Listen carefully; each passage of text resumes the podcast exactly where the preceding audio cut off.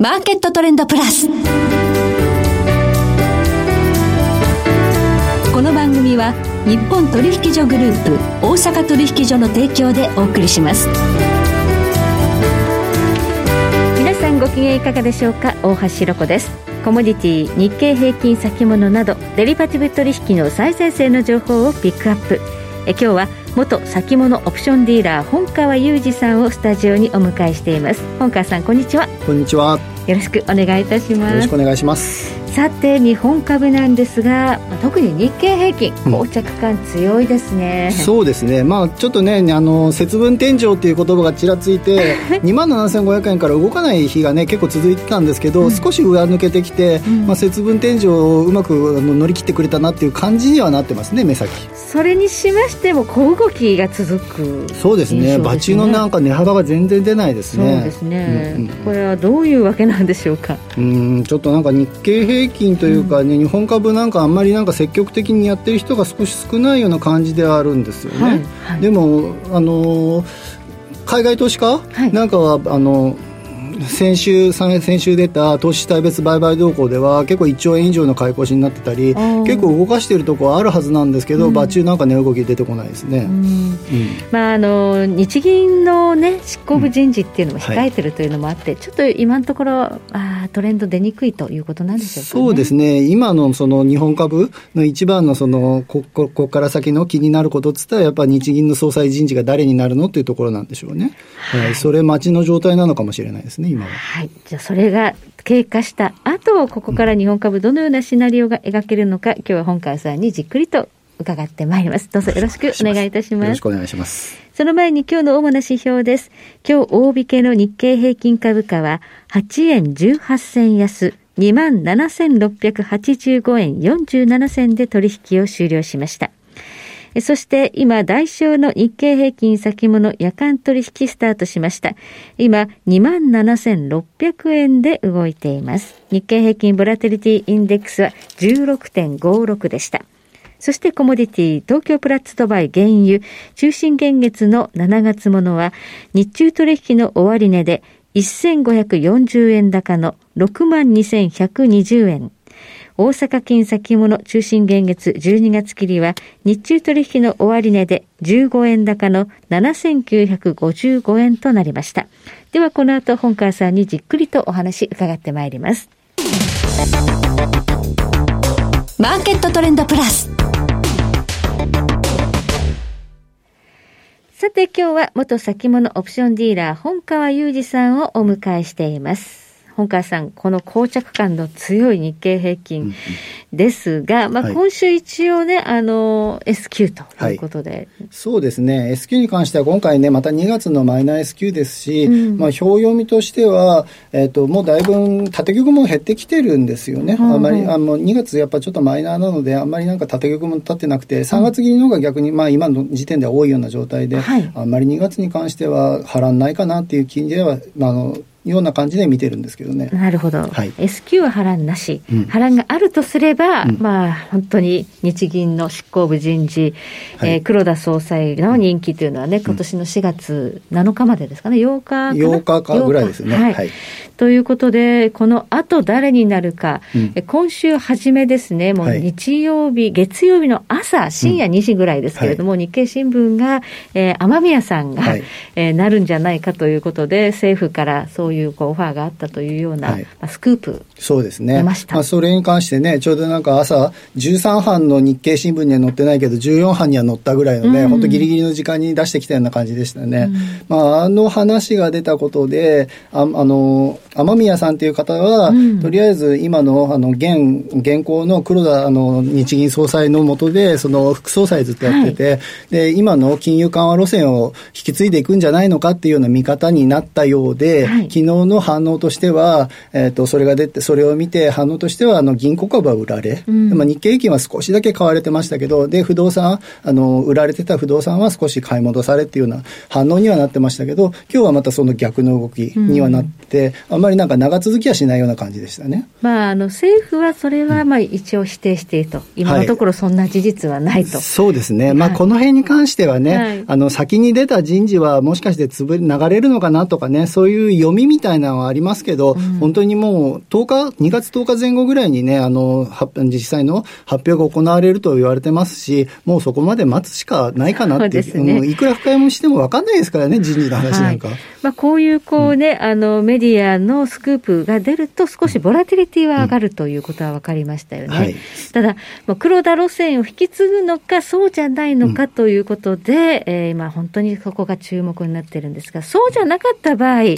やはりもうちょっと世界に合わせて、金利上げていかなきゃいけないねっていうことになると、やっぱりちょっとだめです、ね、まあね、日本だけマイナス金利がずっと続いている状態でね、うん、まあ金利がついている状態を好むような人が総裁になった時には、まあここから金利がちょっとついていくの世の中になると。はい、で、12月、去年の12月20日に実際その日銀が、えっ、ー、と、長期金利の変動上限っていうのを0.25から0.5に上げて、はい、長期金利が少し上がったんですよね。はい、で、その日の反応としては、日経平均は660円ぐらい下がってしまって、うん、まあそ、うん、そのあたりで1000円ぐらい日経平均が下がって、うん、で、銀行株は上がって、まあ、金利がついてしまうと、あの、金利がついてしまうと、まあ、ローンとかの金利が高くなりますから、不動産に関しては下がったというような動きにはなりました。で、今回も、えっ、ー、と、その日銀の、あの、総裁人事の結果、少しこう金融緩和路線の脱却っていうのに、はいはい、あの舵を切る人があのなってしまえば、日経金にとっては少しネガティブ方向になるかなっていう気はしますね。すね特にあの海外勢は、このまあ黒田日銀総裁がもうね、あのずっと政策を変えないと言っている去年の夏、秋ぐらいから、もう政策変更を見込んだ日本国債の売りとか、仕掛けてきてますから、そうですね、そのたんびにね、結局、現状維持っていうので、あの、あのそのたんびにこう、煮え湯を飲まされたわけじゃないでしょうけど、またね、あのポジション、取り損みたいな状態が続いててたら、うん、だからもう、もうこれはもう日銀の総裁が実際変わるまでは動かないよねと思ってたところに、去年の12月20日の少し変更が起きた、あんなことが起きますから、まあそろそろっていう感じにはなってきてるのかもしれないですけど、ね、そうですね。だから、あの、日銀トレードをやっている海外勢とかっていうのも結構いるでしょうから、はい、ボラティリティは上がりますよね。そうですね。はい、まあ長期的には、まあそれは動かす要因になるかわからないですけれども、まあ日銀総裁が変わったことによって、金利がつく世の中になってしまうと、うん、株にとっては、あの、最後の砦だった低金利状態っていうのを脱却されてしまうと、うん、少し路線変更で売られる要因になる可能性はあるかなって気がしますね。そうですね。その辺はちょっと不安はありますが、うんはい、ただ、やはり株というのはずっと下がり続けるものでもなくて、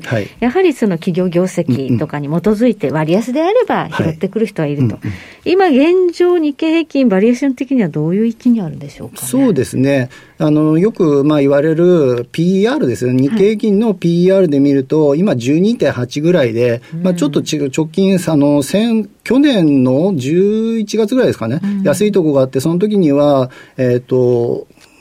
なんだ、PR12 割れぐらいが一点あったんですね。はい、12倍割れぐらいがあって、で、今12.8ぐらいまで戻ってきてますので、うん、まあそんなに、あの、安くもなくなってきたなっていうような感じですよね。まあ、米株に比べると低いんですけれども、ねうん、まあそうですね。まあ割安感が出,、出るような水準ではないよぐらいまでは戻ってきたなっていうところになってますよね。はい。はい、ということで、じゃあ割安でもない。かといって、じゃあ、あの、米株みたいに上がったということもない。ずっとレンジなんですよね。そうですね。まあまあ、去年からね、ちょっと 思い返してみると、うん、まあ、2万6千円から2万8千円ぐらいをコアレンジとして、はい、まあ、2万8千円以上は売っとけばよかったなと、2万6千円以下は買っとけばよかったなと、後にしてみれば相場なんて簡単だなって話なんですけど、はい、まあ、実際にね、あの、下抜けた時には、ああ、やばい、売らなきゃみたいな感じにはなりましたし、うん、まあ、でも実際のところ2万6千円から2万8千円がコアレンジでずっと来て、で、まあ、今もそのレンジを脱却できてないということで、まあ、この間にいる間はちょっとあんまり身動き取りにくいところですよね。はい、レンジ相場、日経平均トレードするときは、どういったものを見ておけばよろしいんでしょうか、そうですね、基本的には逆張り仕様って呼ばれる、はい、まあ、あの冷えすぎてるのか、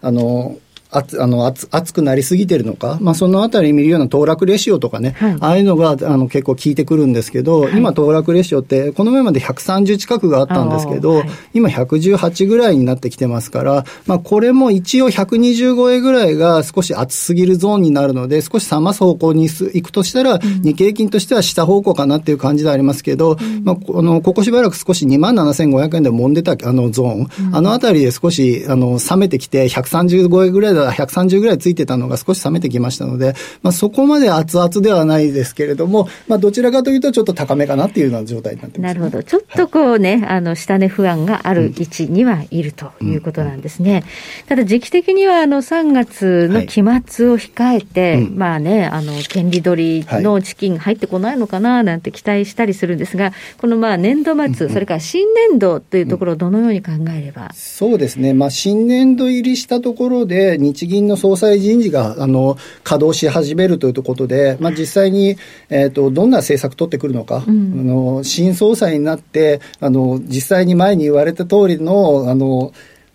下馬評通りの動きをするのかどうか、実際にね、あの、勝ち取りがどうなるのか、やっぱ4月以降にならないのは分からないので、そこを見てからっていうことかもしれないですね。まあ、新規の資金が入ってくるかというのは、やはりあの、大学ファンドとかね、話題になってましたけども、はい、そのあたりとか、新ニーサとかで資金が、はいはい、資金枠が増えますから、それまあ、また先の話にはなりますけど、まあ、新年度入りになってくると、またそのあたりが話題になる可能性はありますので、まあ、そのあたりで、やっぱ動きが出てくるとしたら、新年度相場入り4月以降かなっていう気はします、ね、なるほど。うん、まあ、ニーサの枠拡大ということは結構注目度高くて、はい、そうですね。証券銘柄、はい、証券株なんか結構上がってたりするのはこの影響かななんて思うんですが。まあ、証券銘柄に関しては、ちょっとあの、ある会社の、えっ、ー、と、先々、はい、えっ、ー、と、き、あの、手数料無料化の話もありますから、はい、まあ、そのあたりとの引き合いはあるにはありますけれどもね。なるほど。はい。まあ、そのニーサっていうのは24年からということで、うん、まだちょっと気が早いかなという気はしますけれども、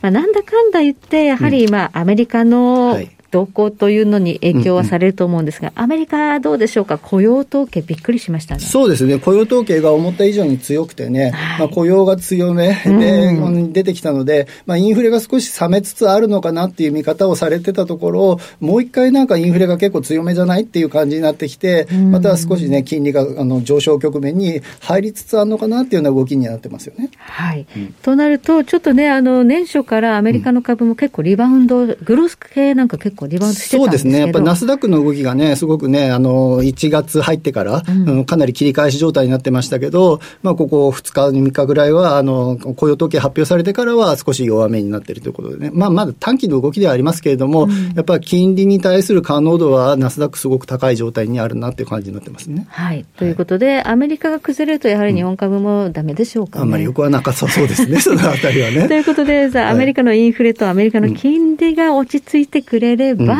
日本株株も新年度からもしかしたらということなんでそうですね、ちょっとさっき言ったそのコアレンジになってる2万6000円から2万8000円、うん、まあ、そのあたりを明確にどっちか抜いてきてくれないと、動きは取りにくいなっていう感じの感じが続いてますよね。はい、はい、ということで、ちょっと新年度からの期待ということで、うん、しばらく膠着相場逆張りでということですね。そうですね。はい、はい、ありがとうございます。え今日は元先物オプションディーラー本川裕二さんをお迎えいたしましてお話を伺いました。本川さん、今日はどうもありがとうございました。ありがとうございました。えそして来週です来週のこの時間はエネルギーアナリスト大場紀明さんをお迎えいたしましてエネルギーマーケットを取り巻く環境をテーマにお届けいたしますそれでは全国の皆さんごきげんよう